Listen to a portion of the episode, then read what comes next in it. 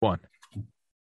And we are recording Mr. Basil Baz, episode 2. But you were just saying out in Colorado, they just passed a bill that it's no longer you no longer have to be a citizen to operate a business.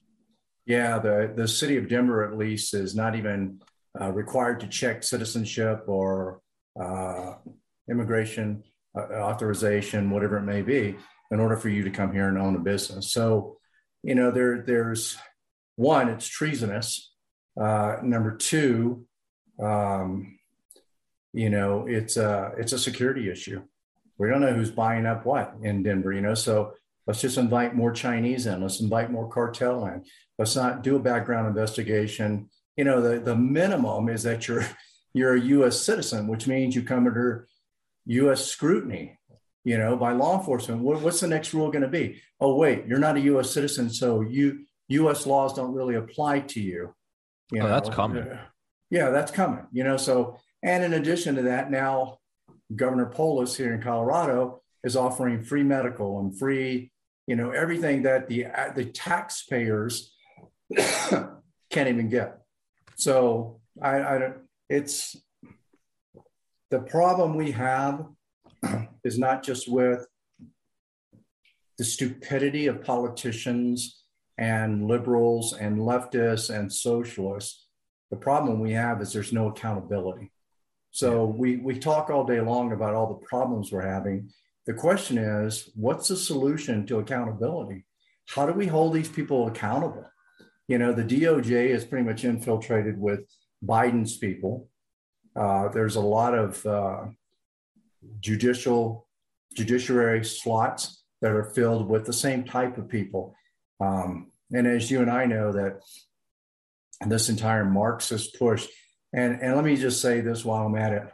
For all you younger generations and all you Yahoo liberals out there that don't believe that communism and socialism still exists and that it's attacking the United States, you're fools, you're idiots, and you're part of the problem. And as far as I'm concerned, if you aren't looking at it and you laugh at it and you think it's not a problem, you are just as much of my enemy as the communists and the socialists are. And I don't know of too many veterans that don't think that same way. We spent our entire careers almost fighting the Cold War to prevent this stuff from happening in our own country.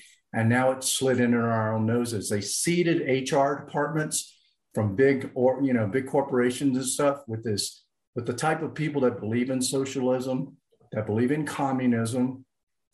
And so as they do their professional development programs, they drop the same seeds in. So slowly, the minds of all the people that are working in big business or whatever it is, like Google and whatever, they start thinking the same way. And we've kind of disguised it as liberalism.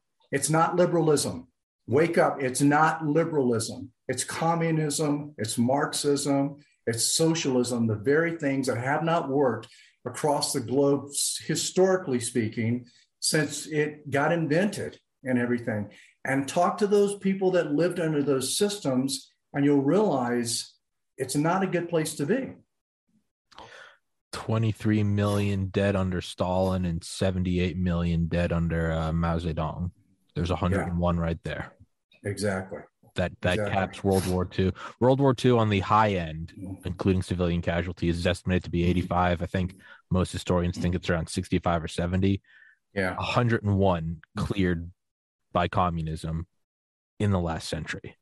And I think, Tommy, what we're going to see, and probably when I say this, some of the viewers are going to go, oh my gosh, you're a conspiracy theorist. Look, I'm a CIA officer. I don't have the luxury of running conspiracies. I just collect facts. That's it, the facts. And everybody else makes policy off them. So let me give you the facts. The facts are, since we had this whole hodgepodge COVID pandemic, which was now we're realizing, and there's a lot of investigations, there's a lot of lawsuits engineered. It was completely engineered to do exactly what communists and Marxists do, to throw people into a position of fear so that we, the government, we are the only ones that can save you. Yeah. When the government starts mandating things, quote unquote, for your better good, you better be aware. And that's exactly what's happened here. So This administration right now probably leans closer to a communist, socialist administration on the slow drive, as I observed during my whole years in the Cold War. Absolutely.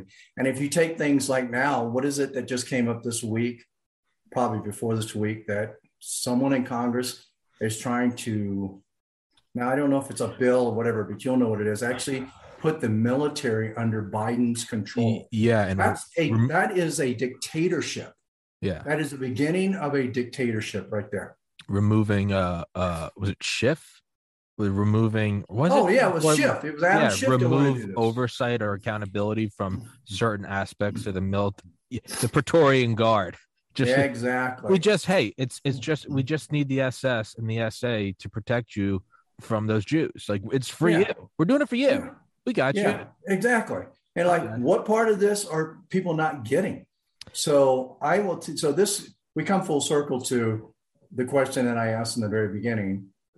What are we the people, not we the government, what are we the people going to do about accountability? I think we talked about this last time, and I said that as I look at what our forefathers wrote, Jefferson, Washington, all of our great fathers that helped found this country, I try to take everything they say and put it in a nutshell and kind of say, what is it they were actually saying? And I think that what they were actually saying, my interpretation of what they were saying at that time was that when tyranny becomes the law, rebellion becomes your duty. And that's what we saw in America. And the question is, are we so comfortable now in our country that we don't have the intestinal fortitude to stand up and reclaim what we, the people, were promised, have always lived by, have fought for, have died for, whatever it may be? Now, I know a lot of people will listen to this and go, well, that sounds like you're advocating violence. I'm not advocating violence, you know, and I don't think our forefathers were necessarily advocating violence either. But I will tell you, and I'll tell everybody that's listening, if it keeps pushing the way it's pushing, you will see violence like you have never seen in this country before, because I don't care what three-letter agency it is out there, they cannot outnumber the will of the people here. And you can call people domestic terrorists, you can call them whatever you want to call them, but they are no different than what were the people that founded this country, that got us the Constitution, the Declaration of Independence. And so in my experience, and third world countries and other countries, and this is just from my experience, I've seen it happen everywhere else. And I can say that it has the potential to happen here. We don't like to see that because it's destructive. But as a former CIA officer involved in and seeing many, many governments fall, the arrogance of this administration and globalists and socialists has blinded them to the fact that they are actually outnumbered. And the people of this country, the real patriots, are extremely patient. Most conservatives are really kind-hearted people. They're not demanding anything except for, guess what was provided to us by the people that came before us, which is our freedom. And I think right now, this administration and globalists are treading dangerously on patriots that will not give up to the bloody end, to be honest with you. So we're at some very interesting times. These discussions are not just had by you and I. These discussions are had by people all across the country. I constantly hear it, whether it's table talk or discussions or forums or whatever it may be. And I think that, it's kind of like we were talking about the gun issue. Look, there's like, how many millions of Americans own guns? Was that 50 million? I think the number of guns is at 500 million. I don't know. So 500 million. So if we were the problem, people that own guns. Oh yeah, yeah. You would know it. You would know it. You would absolutely know it. Yeah, so I don't think we're the problem. So anyway, but we're in some interesting times, and we're actually living in times. As I go back and I study history, remarkably, we're living in times that were ranked right up there with the 1700s and the founding of the country. It's a repeat. It's like history repeats itself of the tyranny that we saw from the British. You know, it's just disguised a little bit better, a little sophisticated because of technology and stuff. But make no doubt about it, it is kind of very similar. And we saw the waters tested over this whole pandemic thing. It's beautifully disguised. You have to respect it. It's much like a virus or like an animal or whatever, just creature evolving over billions of years. It's come back in a much more finely tuned manner, right? They figured out that you can't do Tiananmen Square, people fight back. You can't do Warsaw, people fight back. You got to do this. Come in, we got to remove this guy because of hate speech, and this one is for this isn't love, and you can't say groomer, and this virus is killing grandma. It's very, it's a multi-tentacled demon that, just to step back objectively, is a beautifully lethal weapon.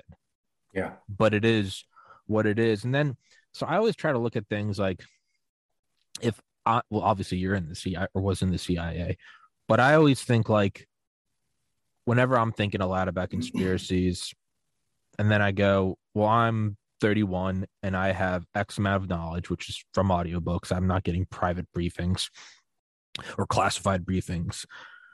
When I come to a conclusion, I automatically have to be humble and go, well, the guys who are older than me with more experience and have access to classified intelligence have also reached that conclusion. So when I look at something that seems so obvious, like they're pushing it towards a war, towards a revolution, and then we look at things like, you don't need a gun, you're never going to fight against the U.S. military. But then I'm like, well, Vietnam, they did it with sandals and AKs. War on Terror, they did it with sandals and AKs. And right now we're even just seeing Ukraine versus Russia, just sprinkle some guns in there and voila. The guerrilla warfare will bleed a machine dry. Mm-hmm. So then I go, well, they know that. And so where at first I go, oh, these idiots, don't they know that it will never work anywhere? Not here, not Russia, not Congo, not Netherlands. And then I go, of course they know that. And do they want that? Have they war gamed it?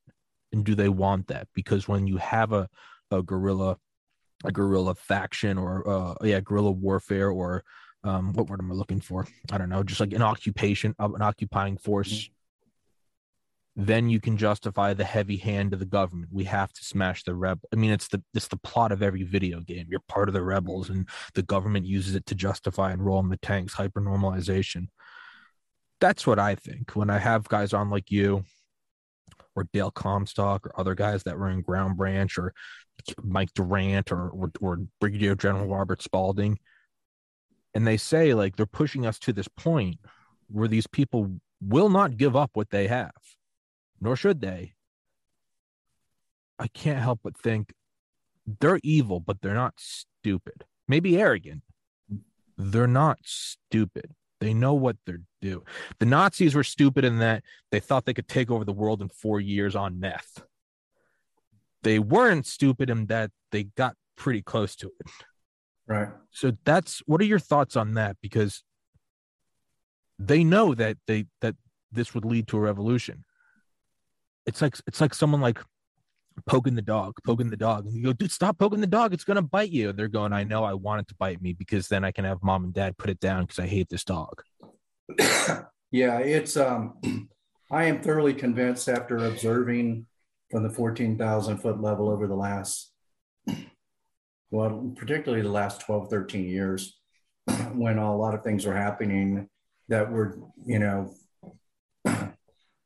pretty disruptive in the United States, blatantly, whether we were looking at BLM, Antifa, all these things that,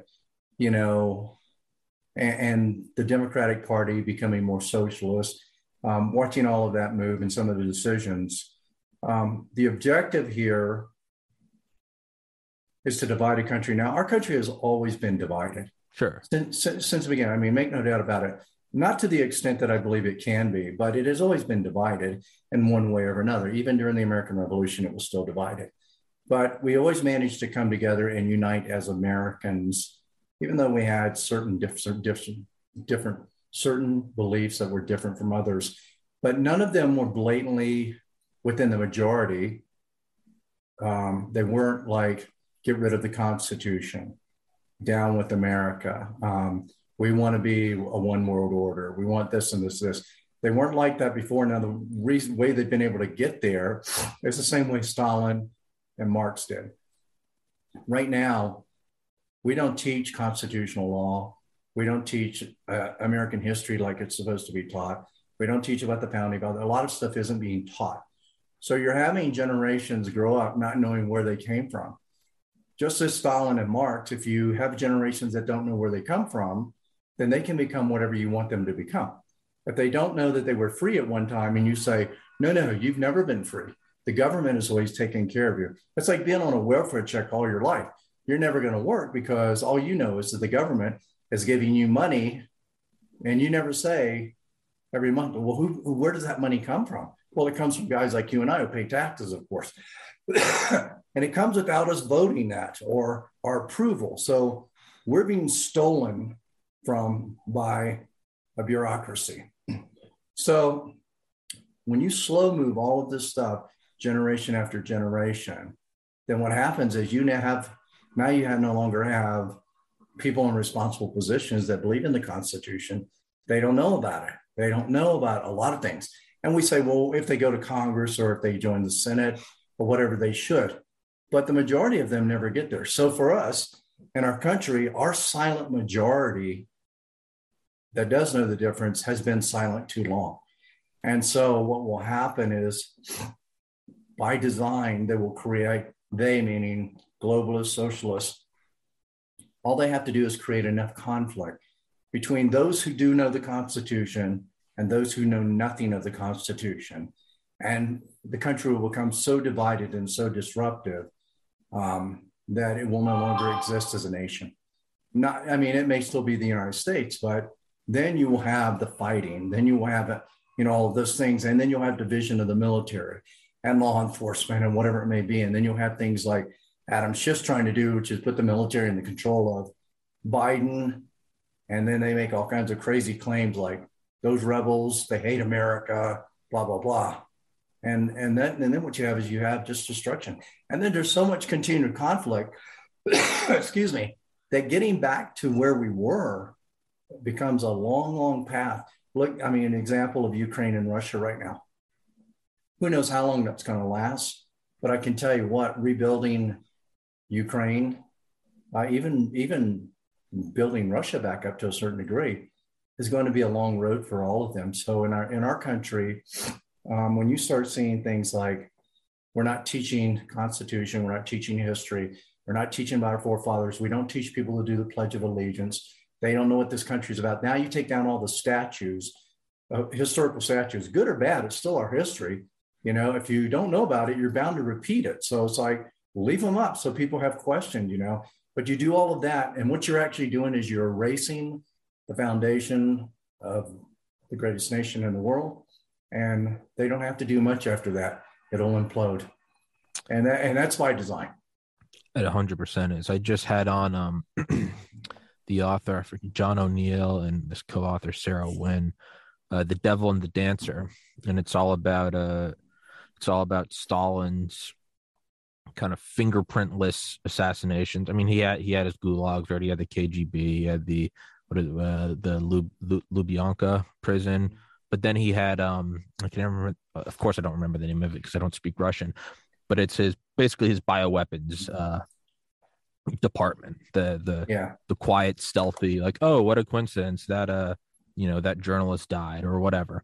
And how it developed, and then, you know, there's Unit 731 from Japan, and then we brought a lot of them back, a lot of the Japanese scientists. Everybody knows about Operation Paperclip with the German scientists, but we brought back a lot of the, I don't know if we brought back Shiro Ishii, but I know we brought back a lot of the really bioterrorists from Unit 731 who experimented on American POWs, excuse me, and then how all of this developed really into, I mean, Biopreparat in the Soviet Union, which became the full-fledged bioweapons program. It was less of a quiet, lethal thing and more of an all-out deterrence force. I've actually pat myself on the back. I've interviewed Ken Albeck, who is the head of Biopreparat, defected to the United States in 1991 or two. But the point is, in this whole thing, he's talking about Stalin's like murderous philosophy. And outside of all the bioweapons and this, that, and the other thing, you see again and again, Stalin's main prerogative was, it wasn't just journalists he was taking down. He wanted to take down famous actors, actresses, ballet dancers, artists, painters, poets, anything and anyone that reminded people of the greatness of their Russian heritage, of the rich multi-thousand-year-old history that they have. Stalin wanted to remove all of it, because when you have none of it, and when you crush every church, and I think he said, when I am done, even the word God will be dead. Right. There is nothing else to do but focus on the state. There's nothing else. This is the leader. This is dear leader. We will absolve you of your sins. And I mean, you saw it with ISIS in like the 20 teens, right? It was the first thing they do, start blowing up all the monuments. Hey, you don't forget this, forget this. It's all about the current state, the current whatever that they were calling it. That, well, not important. I'm having a brain fart.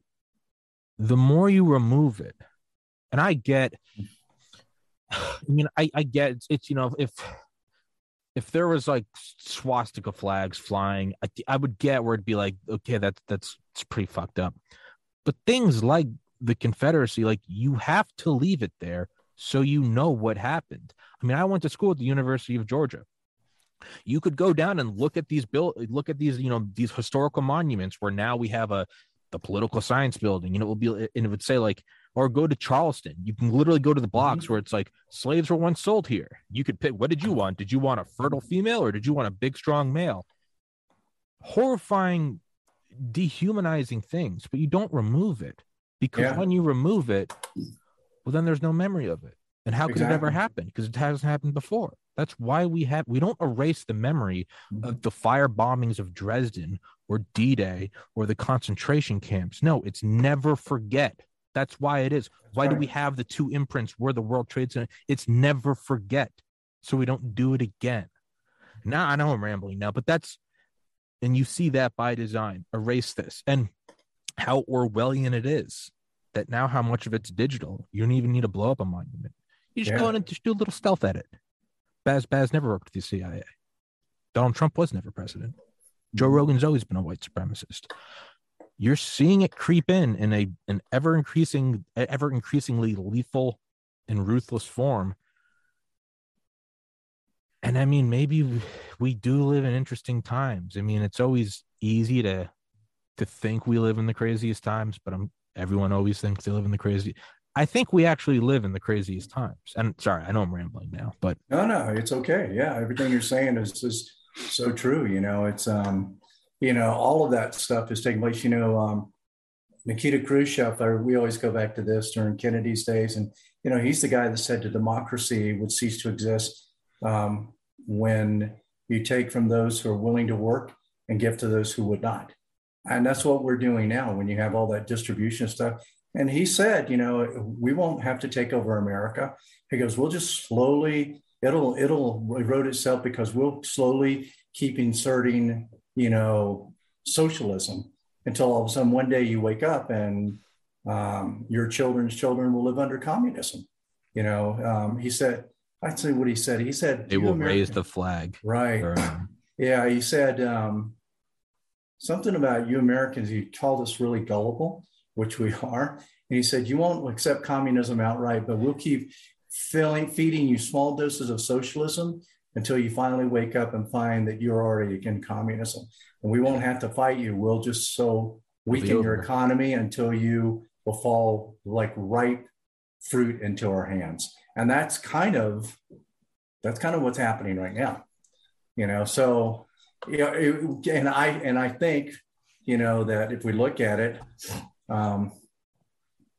you know, it's interesting to wonder who's in bed with the socialists, who's in bed with the global. I think socialism and communism, and, you know, I have to be careful with this because I don't want people to think I'm a pro-Putin guy. Yeah. But, you know, Putin was an outstanding KGB officer.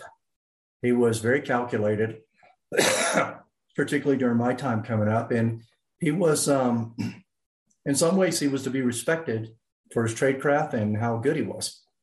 He rose to power.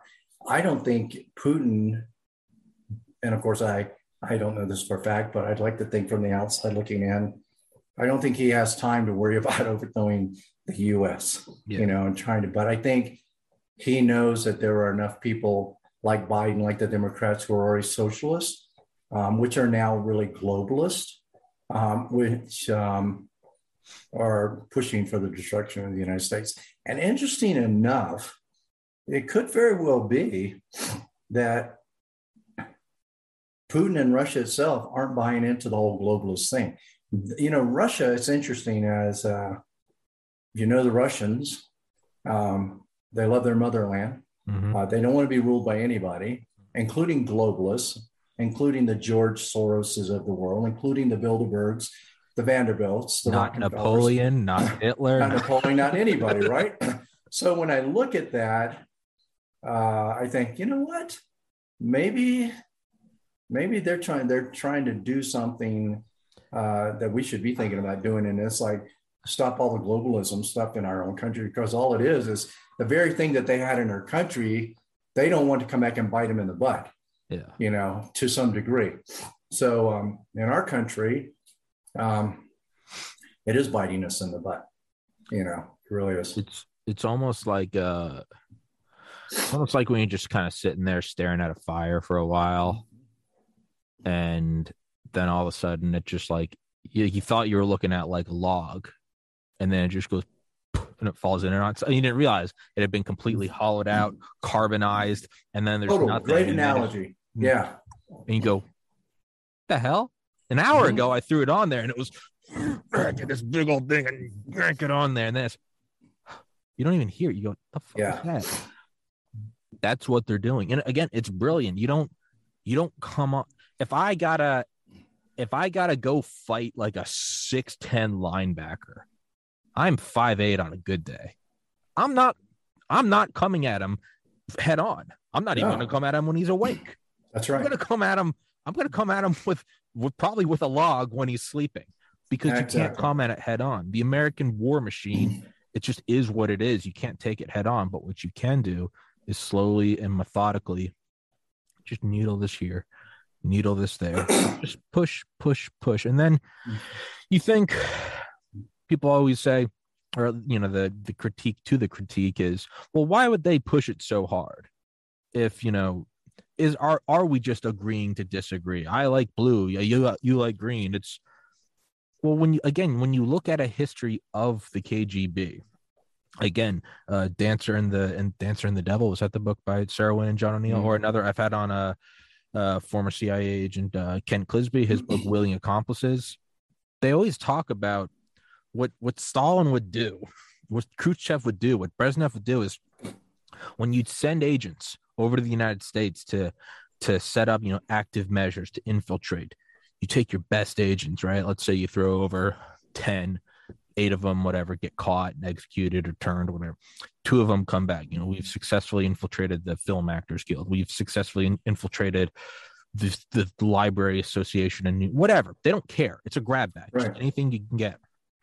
We set it up and we've recruited our own guys. And now it's once they get to this like self-perpetuating thing, well, then you call those guys back. Because, you know, it's time to congratulate you. Mm-hmm. They get shot in the back of the head. Why is that? because they're the most competent ones. So, hey, exactly. You did a good job, you know. Don't do it to us. Yeah, yeah. I have 10 sons and the strongest one. I'm proud of you. Come over here, break his neck. You're not taking my women. I want the ones that are just dumb enough to do the work. Stalin did it. And so did Lavrenti Beria. It was almost like it sounds like a stupid, almost inception, but he'd use 1,000 guys to execute 1,000,000. And then he'd use 100 to execute the 1,000. And then he'd use 10 to execute the 100. And then he'd have 3 more that he'd have execute each other, or they'd all just, burn. They'd be pushed into the chamber too. This whole thing is not about a utopia. It's beautifully disguised as that. When the pedophile rolls up in the white van, they don't say, hey, I'm going to kidnap you and rape you and kill you. They go, hey, you like puppies? That's right. Of course they do. That's what they're doing. You knew I was a snake. Why did you let me across? Why did you let me ride across on the turtle's back? You knew I was a scorpion when I got on. It's a raw, ruthless, naked pursuit of power. It's not they're not pushing it because they truly believe in system where we all are equal. That sounds great. It sounds like some Jesus stuff. Hey, I'm on board. We all held hands. The reason why they do it is because it is a raw pursuit of power. Kim Jong-un is perfectly happy. He's got a big old palace. He's got his horse. He's got his Lambos and his tanks and his whatever he wants. Isn't he like the biggest consumer of cognac in the world or something? Hennessy. He's fine. Xi Jinping is fine. Putin is fine. They don't care about the rest. So when you look at it and they go, well, why would they be pushing it so hard if it was just going to destroy America? Because they don't give a shit. It's 0.0001% are fine. That's it. Well, it's like this administration, the hypocrisy that exists in this administration, which they don't think we see. When you do things like you stand and present yourself as a humanitarian, as a president saying, these people are coming across the border. We have to let them in. They have hard times, blah, blah, whatever it may be. They're not telling the truth. What they're doing is they're flooding the United States with people that the economy can never take care of, that the education system can never take care of. So they overburden the middle class. If you can destroy the middle class, you only have 2 classes. You have the poor and you have the elites, right? The middle class and what people need to understand have always been the bridge for somebody that is really poor, working really hard and becoming a wealthy person. That's what the middle class has done. The middle class hasn't always become wealthy. They've just been right in the middle there, so to speak, to bridge that gap. Well, you get so many immigrants here that have no education. They can't get a job, whatever. They're going to have to depend on the government. Mm-hmm. The government's going to come up with programs. They're going to be social programs, socialist programs to take care of all these people. These people don't know any better or any different because where they came from. Sure. And then they, once again, are going to kind of continue to vote for a socialist government that continues to take care of them. And they don't mind being ruled because most of them came from countries where they were ruled already. Look at Venezuela, dictatorship. Okay, look at all the other countries. And for most Americans that don't really understand the border crisis, it's just not Latinos coming across. They're coming from all over the world. And we have security issues to deal with as well. We probably have more terrorists in our country now than we can shake a stick at. And they're going to do what terrorists do eventually. It's going to create more destruction. So this administration is doing nothing more than building up a dictatorship, a socialist platform that we won't have any choice but to accept, because they'll create laws around it which say you don't have a right as an American to ship somebody back out of the country if they're here illegal, even if they're breaking the law, even if you can do citizen's arrest, all of this. So it's by design. And I know hopefully a lot of people are hoping that we take over the Senate and the House during the midterms. But what if we don't? And the question goes back to the American people. What if we do not? What are you going to do about it? And I think that's the hard question right there. It has to be answered is, what are you going to do about it?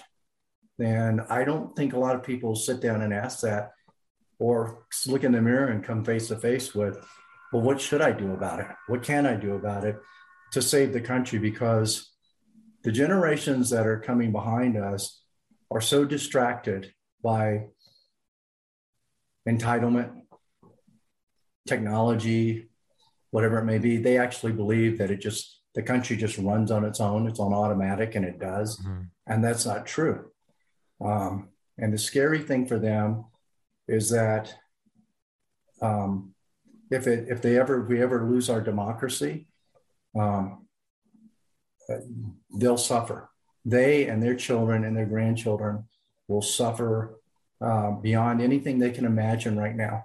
When they have people tell them when they go and where they go and what they can say and what they can't say, and because you're standing in a bread line, and you're only going to get as much food as the government gives you, and you're not allowed to work because the government owns your land now, they own your house, whatever it may be, then they're going to wake up and go, oh my gosh, what happened? Well, I'll tell you what happened. You were a bunch of idiots, and you didn't honor your ancestors with the way you live your life, and you didn't take time to understand that freedom isn't free, that people have sacrificed for it.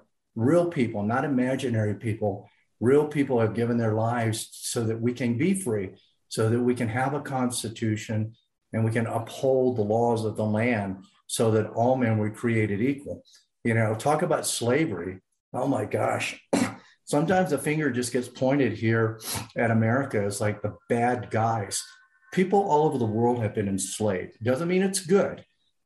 Everybody has been enslaved. The Irish have been enslaved. Americans have been enslaved. The Israelis were enslaved. The Armenians were enslaved. Black Africans were enslaved when they came here before they were Americans. White indentured servants were enslaved. The list goes on and on and on. It's not dedicated to one group of people. Slavery sucks, but yet it was a part of the world and the mentality of the world at one time that we fought really hard to get over.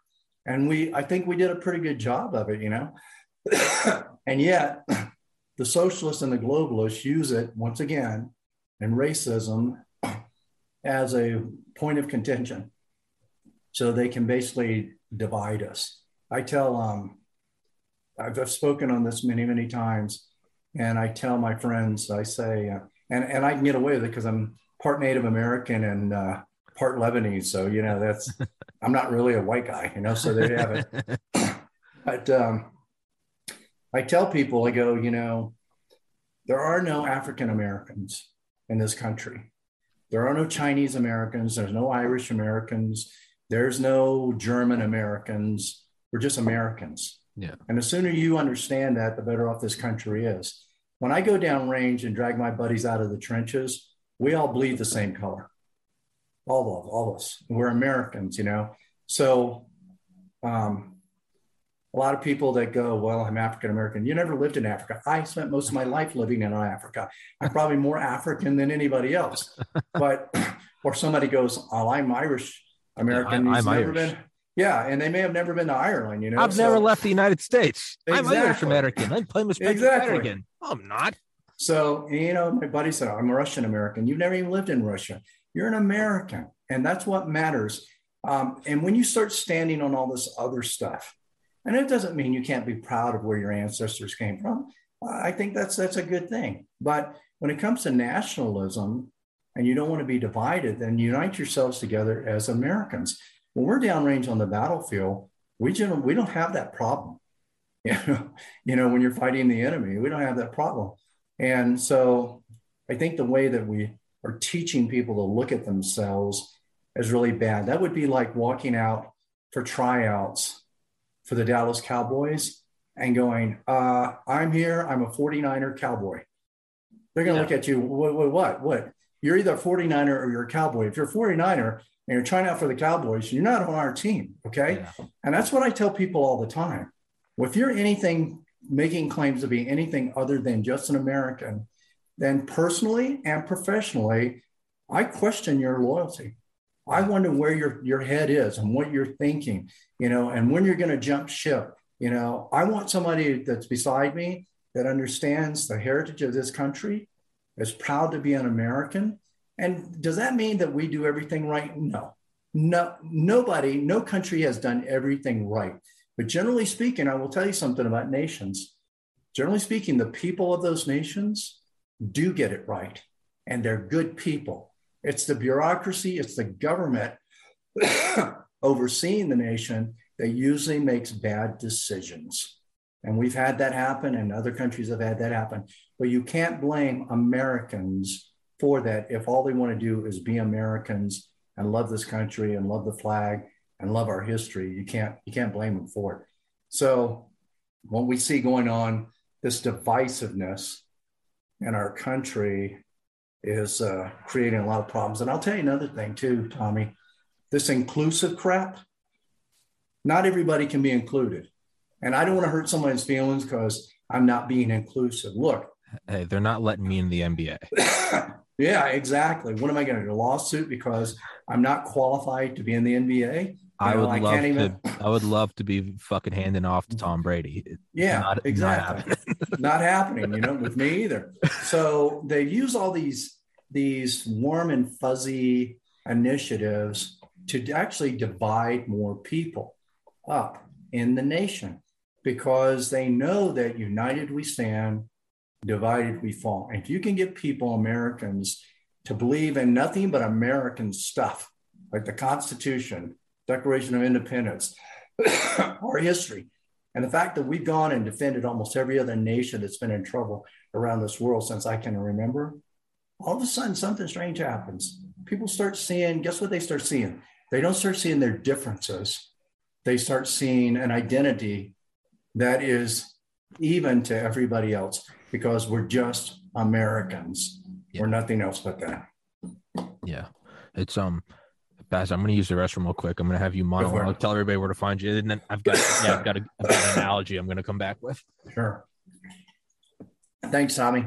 My organization is recoveryofchildren.org.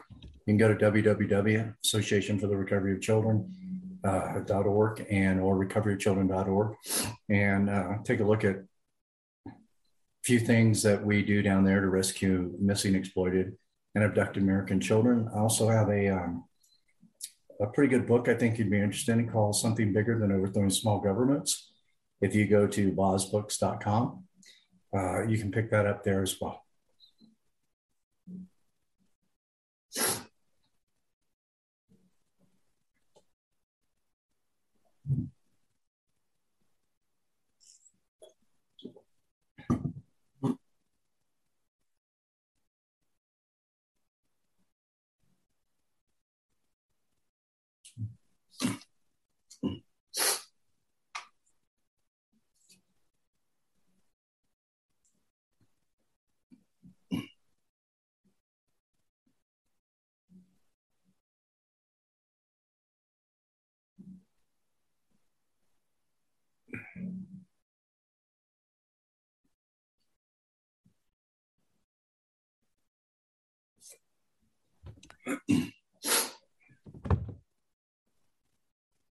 All righty.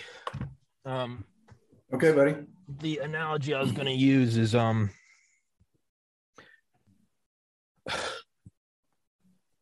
kind of a cop out, but I'm just using my own experiences. Sometimes, and I'll put on my academic formal vocabulary, sometimes shit has to get so fucked before you fight for what you had. And, you know, on a microcosm, you know, I had a concussion 2 months ago, and I've always been somewhat sensitive to alcohol.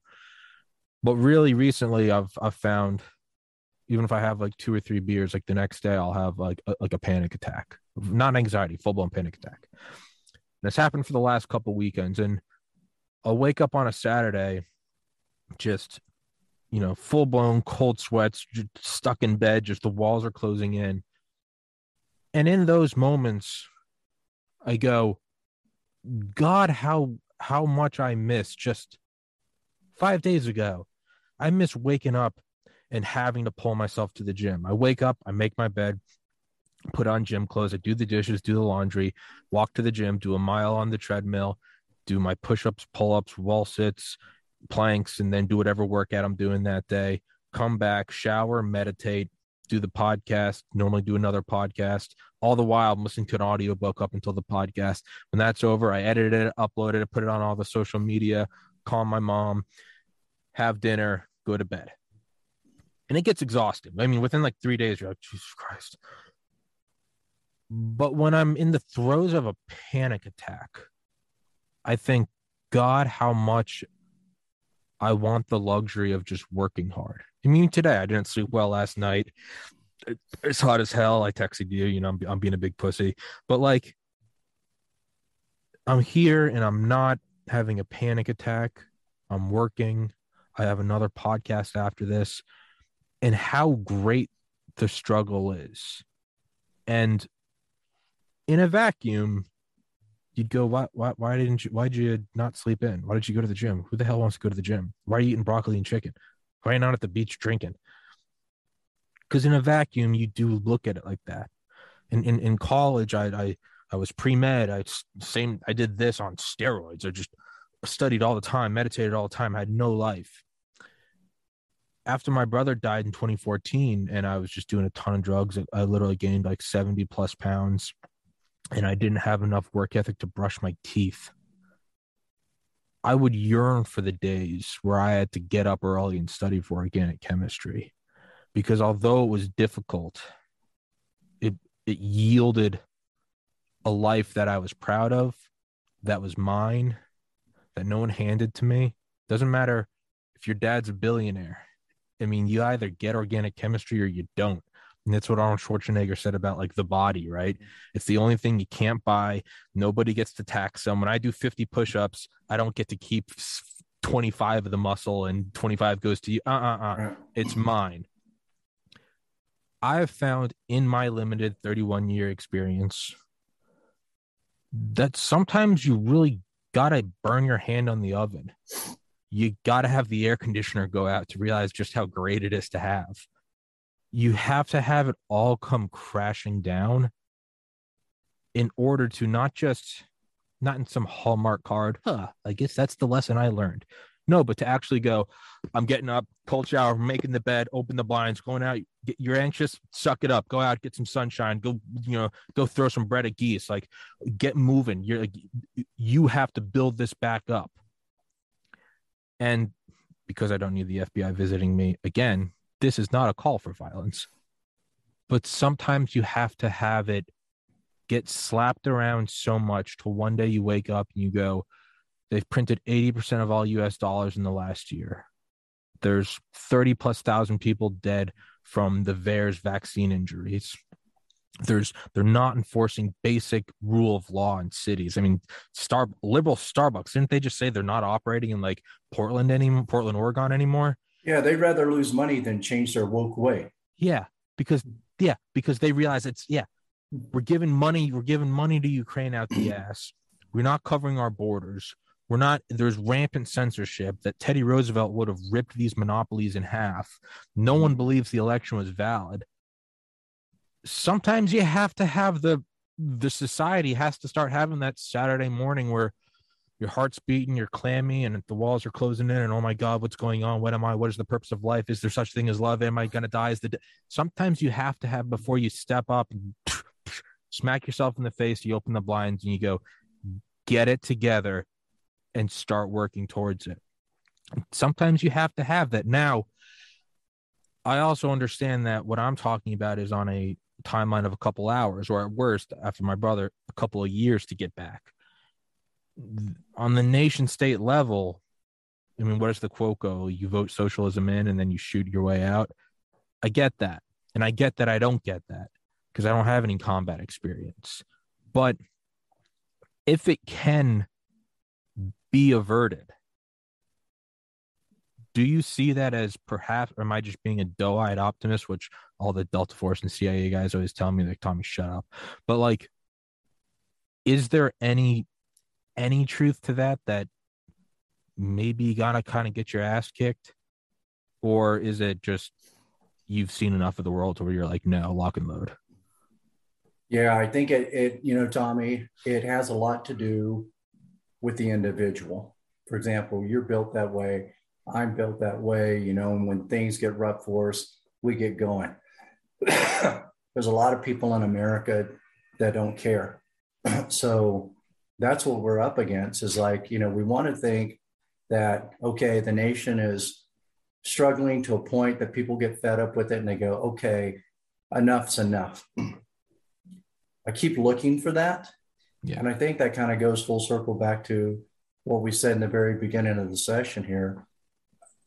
How do we hold people accountable? What's the mechanism for that? In a broken judicial system, the question is, what's the mechanism? What is it that bad people understand? What's the message that has to be sent to wake them up, not wake us up? I think there's enough people enslaved or can be enslaved in a socialist communist system, or what we're seeing now with broken economy and stupidity. I think they know what's going on and they don't like it. I think some of them feel their hands are tied. So the question, I think, to we the people has to be, what is the message that has to be sent to the bad people that says no more? For example, and again, we always say this because it's important to, we're not advocating violence. But for the love of God, we're not advocating violence. Exactly. I've had enough legal things. Yeah. Go on. Why did they do the Boston Tea Party? Yeah. You know, why did something change at the Boston Massacre? What was the message that they sent the British to say enough is enough? I don't necessarily have the answer to that. I think many messages were sent. And I think there were many delivery mechanisms for those messages, to be honest with you. But I think in our country, I think that's what we should be asking ourselves, to be honest with you. Yeah, maybe the message is, I'm voting in a Republican who's going to do what I say in Congress. What do you do when all of a sudden he doesn't do what you say in Congress? And how do you know he's doing what you say in Congress? Are you calling him up? Are you sending him a letter? Are you, you know, visiting him at his office and saying, "Okay, can we have lunch and talk about this?" I don't know what people are doing. I just know that as out of hand as it is right now, I don't think that people are doing enough. I think we're always hoping that at the end of the storm, there's going to be a big, beautiful rainbow. But I fear that one day there may not be a big rainbow. You know, the storm will come through and the storm may continue, you know. So I think that what I've seen in my experience is that you have to ask yourselves these hard questions way ahead of time and not get behind the eight ball. I don't know what that timing is, Tommy, to be honest with you. I myself, very much like you, you know, if you like when I got out of the hospital, you know, I was like, okay, enough's enough. I'm tired of being sick. I'm going to do everything I can to get back to where I need to be. And that's the type of person we are. But there aren't a lot of people always like us. I was in a coffee shop the other day, and it was this girl, fairly young, maybe she was 15, purple hair, had some jeans on that had all kinds of things written on it. And one of the things said, "Feed the poor, eat the rich." And I wanted to, and I'm still going to do this when I see her next time, I wanted to say, "Can I ask you a question? Look, I grew up extremely poor. My grandfather was an immigrant, worked 3 jobs to take care of his family. I worked my way through college. I wasn't a wealthy guy. I didn't have any entitlements, you know, blah, blah, blah. And then I went in the military and I worked really hard. And then I just worked hard and smart until I became better off than I am now. What should I do with my money? Should I give it away to somebody? And what are you going to do with your money? You know, you work hard here at this barista Do you want to give me the $100 you made today and let me take it and divide it equally among all these customers here? How will you feel about that? And chances are, I know what her answer is going to be. She's going to hesitate. Shut up, you white Nazi. Yeah, or something like that. But the reality of it is we live in a country, it's not a socialist country yet. We live in a country where you can work hard and you can make something of yourself. And when you do, it's yours and you have pride with it. No one can take that away from you. Yeah, we even get pissed off at taxes. The IRS tries to take as much as they can from us. And we still complain. It's like, wait a minute, I worked for this. You didn't work for that. And then we reason with ourselves and go, okay, some of it will go to fix the roads and some of it will go to help schools. And those things might be true, but a large percentage of it goes to illegal immigrants and other social programs that we didn't vote for, whatever. And then we get frustrated all over again and we go, where do we draw the line? I don't know the answer to that. I think that line is different for every person in the country, what they're willing to tolerate. And sometimes they retaliate with lawsuits or say no, or I'm not going to pay any taxes ever again, or whatever it may be. So it's different for all of us. But overall, the nation state level, we are at a point, I believe, from my professional experience, where people are starting to say enough's enough. And how that will evolve is yet to be seen. I don't think in our country, excuse me, if we already know in our country, a lot of people express this, that our judicial system is not only corrupt, but it's failing us. There's no accountability. When you see the Hunter Bidens of this world and the Joe Bidens who have been involved in corruption, and the Hillary Clintons and the Nancy Pelosi's, and a lot of other people that don't go to jail for crimes they've committed. And yet the little guy off the street goes to jail for a crime he committed. Something's wrong with that. People see that, and people are not pleased with that. So when a nation, in my experience from my time in the CIA, fails to take care of its people properly, and there's inequality on the judicial level, or there's corruption like we have it. The stick of dynamite is being lit. And I think, we have all our three-letter agencies and people to go, well, we can circumvent anything from happening, blah, blah, blah. We'll do this and this and this. They cannot. I know they cannot. And they know they cannot, because I sit in meetings with them having these very same discussions, whether it's my law enforcement partners or it's political partners or whatever it may be, they know that they cannot. So because they know that they cannot, the administration that wants to control everything knows they cannot either. So what they try to do is get the choker around the neck of the people sooner rather than later with things like this thing we're talking about with Adam Schiff, executive orders, just doing whatever they want to do. And while the people still going, wait a minute, how come you're not being held accountable for that? Wait a minute, how come Hillary Clinton's not in jail? Wait a minute, how come Jeffrey Epstein and that whole thing is just kind of fading off into the dark? Wait a minute, how come Biden can embarrass the Supreme Court and another nation and do treasonous things, and yet no one is bringing him up on charges of treason? And I have to tell you, and I've talked to constitutional lawyers about this, friends of mine here in Colorado. Things that Biden has done and this administration have done are literally considered treasonous. Like, why is he in bed with the enemy? Why is he in bed with China? And guess what? There are a lot of people that know he's in bed with China and that his son has deals in China. These are the enemy of our state.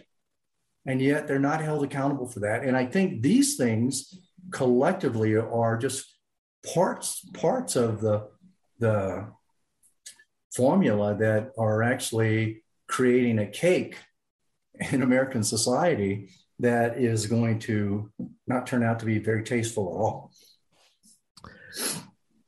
When I think about that, because I'm not a Biden guy. And I try to be aware of my own biases, that we're always going to think the other side's. I voted for Obama in 2008 because I was 18 and I was dumb as shit. I voted for Romney in 2012 because I was pre-med and didn't want Obamacare. I wanted my fucking money.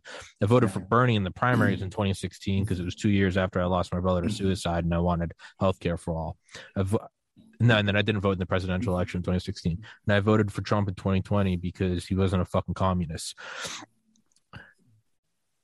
So I try to stay aware of, and whenever I made those votes, I was for sure I've got it figured out now. And I'm sure, who knows, maybe in 2026, I'll be looking back at me going, that moron. I hope, because that means I'm growing. But all that aside, you can't help but really question, I mean, really the lay person. Because, you know, when we hide things behind, well, it's a national security, there's a dossier, you don't know about that, it's Executive Order 11944, and Ronald Reagan technically funded. And you go, I mean, all right, but whatever.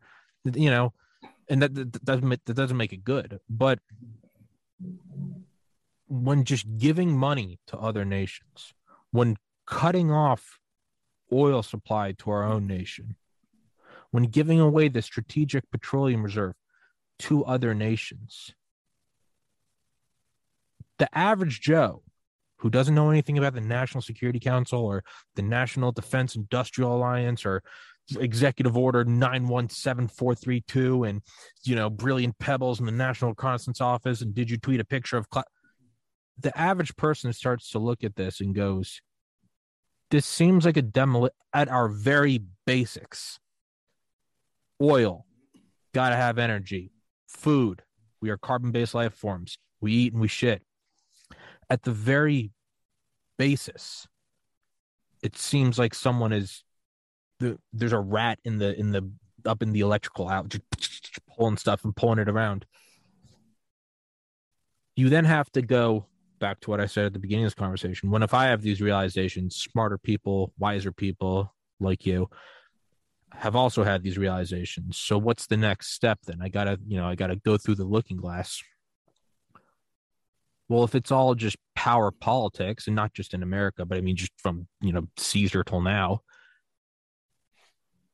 you're either going, this is treasonous and, you know, for the sake of the Constitution, it needs to be brought to light. Or if you're looking at this myopic, raw pursuit of power, you're going, he's in bed with China, he's demolishing the United States. I now have blackmail on him, and now I control him. And you don't care about the bigger picture because, again, like Kim Jong-un, you'd rather rule over your own pile of ashes than just be a participating member of a utopia. That's what I start to think. I'm not as black-pilled to think that the entire military structure has been compromised, and maybe they are. Maybe as I'm getting hung in a gulag, I'll go, huh, you got me. I mean, possibly. But I try to look at it as like Occam's razor. I'm like, what is this? I would imagine if I could, in my limited knowledge, you know, even when you go look at, like, read old, you know, books about, like, the Joint Chiefs of Staff, and you see them maneuvering, and you read old transcripts, and they're all talking shit. I mean, even the JFK tapes, like, during the Cuban Missile Crisis, you can hear them being little pissants to each other. You know, what would Curtis LeMay say? Like, he looks at JFK, and he goes, huh, you're in a real fix. And he goes, what did you say? And he goes, you're in a real fix. And he goes, you're here with me. Like, we're going to be at this, hey, buddy, we're going to be at the center of the same mushroom cloud. All right. So if I can break it down to human motive and the same, you know, like Joe Rogan will say when he interviews like a family, you go, oh, this is just a person. I would imagine that people in that rarefied air of National Security Council, you know, Secretary of Defense, DIA or DOJ or Department of Energy, or you're part of the corporate or Fortune 500, or you're in the Five Eyes, or you're in Davos, or you're in whatever. I would imagine it's something more along the lines of, he is compromised. Why burn that? Why not? I'm not going to twist the knife. I'm just going to jiggle it just a little bit so he knows it's there. And I go, okay, now I'm going to get mine. I'm going to get my nut. That's my very naive take, is that people know and they're using it to their own ends. Now, are those people part of the Davos globalists, satanic monsters who just believe in death and blackness? Maybe.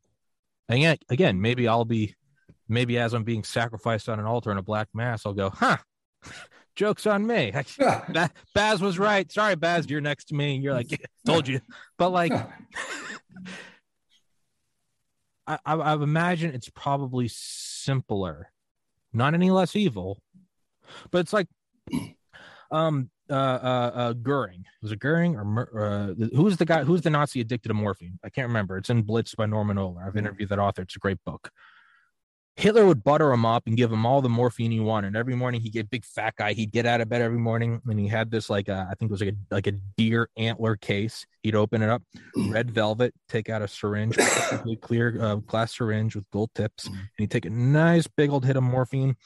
He'd put it in his arm, let his eyes turn black, put his slippers on, and then he would go about his day. That was actually why Dunkirk happened the way it did. He called off the final advancement of the ground forces because he wasn't him who was in charge of the Luftwaffe. He wanted this massive, glorious, the Reichsmarshal will come in from the air and I will be, because again, they're all Hitler, Himmler, Goering, Goebbels. They're all right there pivoting with Hitler, and you read all of their journals and it's the same childish antics where they're just trying to stab each other in the back. And then you look at something as decisive as Dunkirk and you realize it's because this guy was high on morphine and he wanted to impress Hitler. It kind of blows your mind that it ripples throughout society in those ways. So this whole kind of schizophrenic ramble I'm going on right now is, I think it's probably more complex than I could ever imagine, but at the same time, it might also just be the simplest, just vying for power and women and money. Like, it might just be, yeah, I know Biden's destroying the nation, but he knows I know that he knows. And so now I can get what I want. Sorry, I just subjected you to that verbal abuse, but that's what I think it is. It's probably they know it's treasonous and someone's getting something out of it, and they've managed to plausibly deny and insulate themselves enough that if Biden goes down, they can say, oh, I was just monitoring him because I'm in the CIA. Yeah, thank you for listening to my TED Talk. No, I think it's more like what you just finished with, to be honest with you. There's always human error, but there's also by design. And I think that with this administration, there are other people controlling it. I think Obama's very much in it. Yeah. I think a lot of globalists are very much in it. It's never about, in our history, it's never about, excuse me. You're good. It's never about what will be done to the nation. It's about what are the people willing to do to defend the nation. Yeah. It will always be that way. If they're willing to do nothing, then what they have and the freedoms they have will be taken from them, because people of power want more power. They want more money. They're greedy. And we've seen that over the course of time. And so much to the point that early on, they did it quietly because they knew the people would, I guess rebel is a good word, in one way or another, rebel politically, rebel physically, rebel, just rebel, if they were too blatant about it. And now they believe they're getting comfortable with the fact that people are just accepting whatever they say. Yeah. And they're not challenged. And if they are challenged, then they ignore it and they get away because, again, there's no accountability. So as long as they have that system in play, they'll just keep doing whatever they want because they can never be challenged and they feel powerful with it. Excuse me. And I think that's where they believe they are now.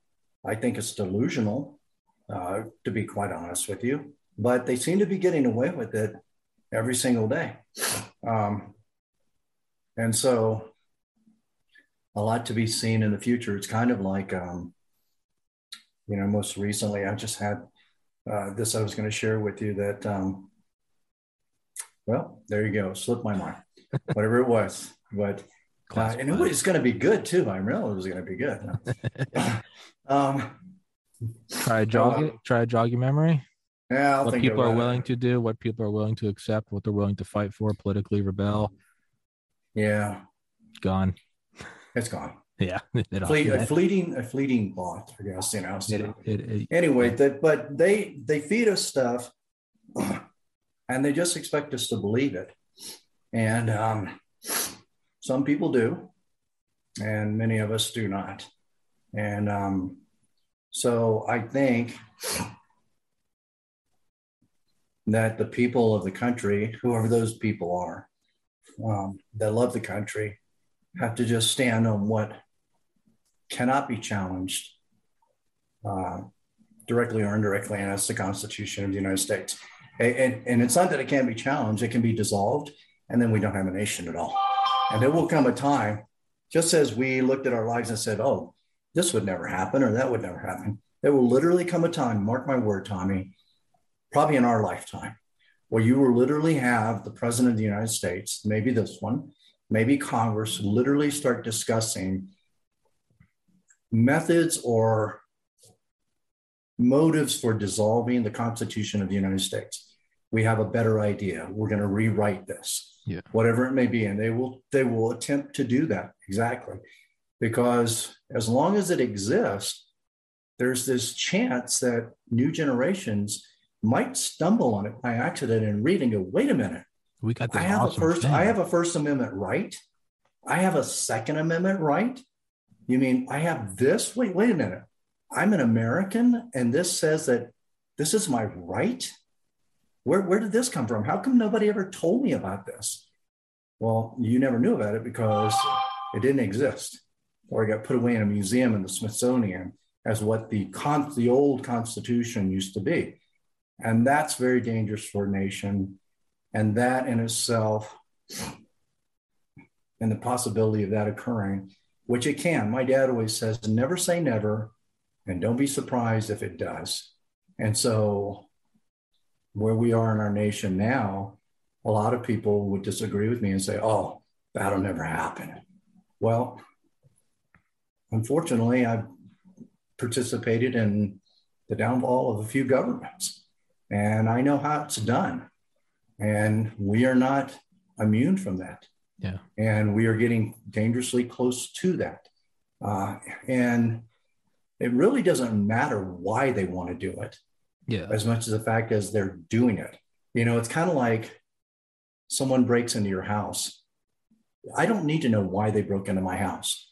I know they broke into my house. They're probably going to get shot. Yeah. And I'm not going to wait to ask them why you have a gun and a knife, why you have a balaclava on, and why you're coming through my window. I can assume that it's to steal, kill, rape, whatever it is. But I'm not going to take the time to even ask that question. You know the law. The law says this is my property.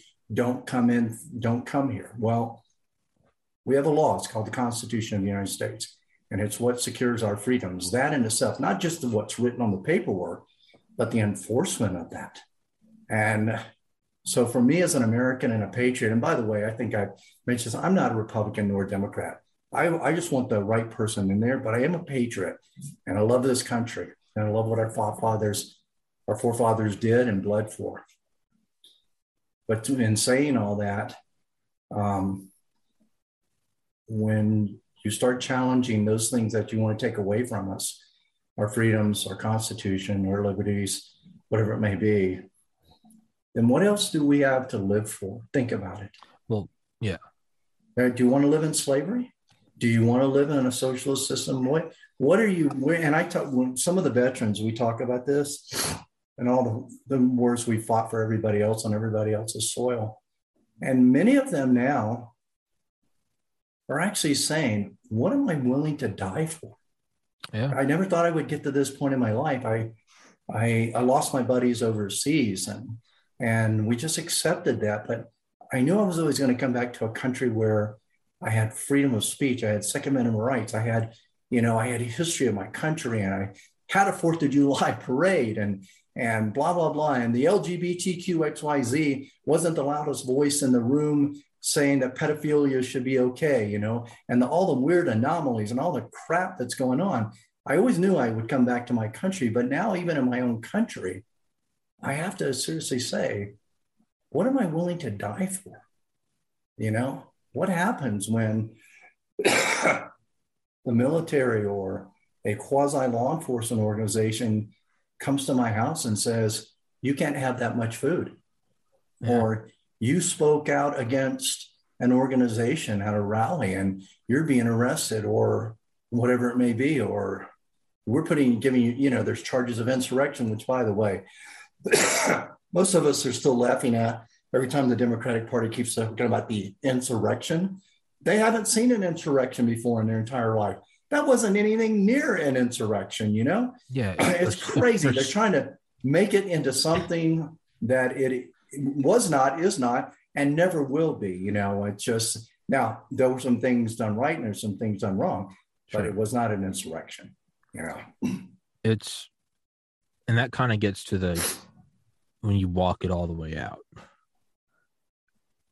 Just like I don't think the people in charge are stupid. I think they're evil, and then at best case, I think they're arrogant. I don't think they're stupid. It is kind of surprising the more you'll talk to people, and you realize that they have all the same realizations as you. And then you go, well, so, and they go, I don't really give a shit. They're just, for whatever, I mean, God bless it. They're either clinically depressed, they got nothing going. They're 80 and they know they're going to work till the day they die. They're working at Walmart greeting people, or the wife left them. They don't see the kids, and they just look forward to an 8-ball on the weekend. And they're going, yeah, the last thing I really give a shit about is the Constitution. Just like, you know, give me my cheap hooker and give me my Pizza Hut. I think there are probably a lot of people that, I think there's probably a lot of morons that have their head in sand or are willfully not looking at it. I think there's a lot of people that know the plane is going down and they're just like, I'm tired. And then you have the people that know that and go, well, if it's going down, I'm going down too. So, you know, rage against the dying of it. So that kind of seems to be what it is. It's like we're running out the clock. We're playing musical chairs and we're going, all right, you know, what's behind door number 2? Good analogy. Behind door number 3 is we're going, which one has, you know, is there a bad guy behind door number 1? No one says anything. Boom, blow through it. There's nothing. Is there a bad guy behind door number 2? Boom. Is there a, all right. You come out and, you know, or it's the guy comes out and shoots you. It seems like just objectively, just looking at it as a scientist, we're just sort of running all of the simulations to an end almost. We can think, I'm just thinking like Pentagon war gaming in the middle of Cheyenne Mountain, just, you know, like DEFCON, like all the different missiles. Just seems like we're just, you know, you see like the progress bar, like or saying all possible outcomes, and it's, you know, and then you have war games. Then, you know, the only winning move is not to play. That kind of seems what it is. It's almost just like we're seeing what will happen, and then that gets me into like meta.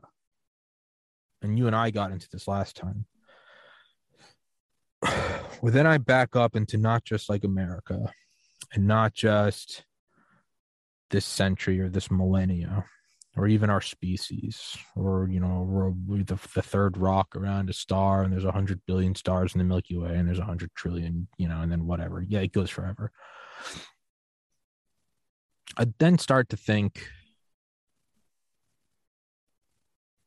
are we here for an exact reason? Is it God running a simulation to see what you got? Is it some sort of training for the next realm, the next dimension realm? Or is this God's lesson of saying nothing lasts? Not even your republic, even your parents get old, strong mom and dad. You know, your dad could throw you 50 feet in the pool, you know, and one day you're carrying him upstairs, even the innocent little kid. You know, and then you find the weed and, you know, he gets the DUI, you know, the friendships that would never end. Next thing you know, it's been 5 years since you talked. It's, that'll never happen. And You know, I lost a brother to suicide. It'll never happen. You know, we'll eventually figure it. And then one day you're sitting there and you're at the funeral and you're going, what? Is this an omniscient father, mother, whatever the hell you want, God saying nothing lasts? Is it the Republic? Is it the supply chain? Is it global warming? Is it an asteroid? At a certain point, is it saying, you know, what is it? Lay not your treasures where doth and dust corrupt. Don't have your kingdom on earth. Right. Don't have your golden palace and emerald gates, because you don't get any of it. There is nowhere to. You're the polar bear, and the ice caps are melting. I almost think it's not supposed to be. And this could, people could very plausibly say, oh, you're just a defeatist pussy and you're not what America's made of. Maybe. But I'm trying to look at it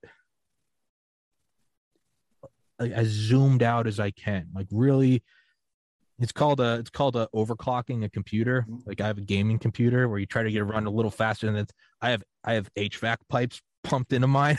So I literally try to come on, I try to get it to overheat and try to push the graphics. I am compelled to okay, I did 55 push-ups today. Let's go for 56. I don't care if you're going to puke. I'm let's rev the engine. What is not Constitution? Is it mankind? Is it good versus evil? What is consciousness? What is the purpose of any of it? The closest I can get, I mean, truly, and I don't think I've even said this on the podcast because I'm a very optimistic, fight to the last breath person. I think it's supposed to all fall apart. And then, what is the quote? Only by exposing ourselves to annihilation again and again can we reach that which is indestructible. And that is the self, that is the I am, that is the be still and know I am God. I mean, is it so much bigger than just Republican, Democrat, Dominion voting, BLM? I mean, is this truly the will of God? Not that you have a crystal ball, not to have an existential. No, but I will tell you. if you look at the origins of our nation, unlike any other nation was founded in the world, the origins are rest at the foot of God. Yeah. And so I believe God gave us a gift. It's never what people are saying, it's what they're not saying that matters. And what you're not saying is what you actually already know and believe deeper than the words that just came out of your mouth. And that is this: what we do here echoes in eternity. Yes. And it's not what happens, it's what you choose to do with what happens that actually matters. When you leave this earth, and you stand before God, what did you do? Whether the republic exists or not, sure. Whether the nation rises or falls, what did Tommy Kerrigan do? That's what matters. Yeah. And as long as you know that you gave your best, you did your part, that's all that you can stand on. You cannot control what God chooses to do or does not do, what the nation ends up. History, we don't have, we think we do, and this is where we fall short, but we don't. And nor do we try to beat ourselves up if we don't succeed. You just do your very best with what you have.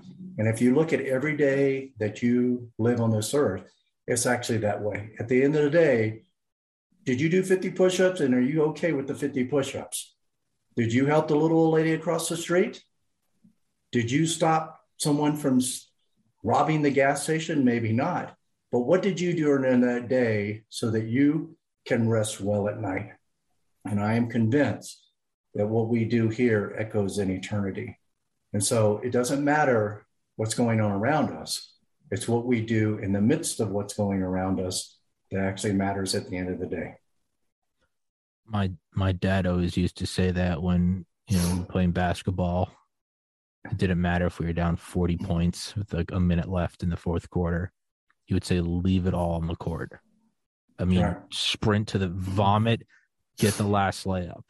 Don't look, oh, it's all coming down. No, you it's just you and the tsunami's coming. That's right. And you plant your feet and you go, this wave's a little pussy, bring it. And you put your fists up. Excuse my eloquent vocabulary. I like it. But that's what I think it is.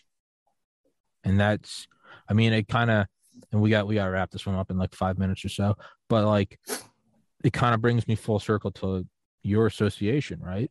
I mean, you know, what happens when you are at the apex of special forces like yourself? Well, eventually, and if it's what we talked about when I was like, how come you're not running for Senate? And you're like, I'm doing more good now, recovering trafficked children.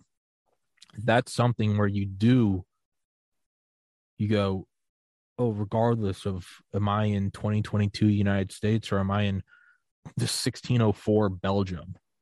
You're going, I think you said, when a pedophile buries a little girl in the woods, you know that there's good and you know that there's evil. There's no, you go good, evil, kill that, preserve that. I feel like that's manifested in who you are. You that is what you do, is strip it all away. It's not that I'm a Lebanese American or my grandpa had 3 jobs or blah, blah, blah, blah, blah. Good, evil, pain, suffering, predator on the prey, and I'm capable to stop it.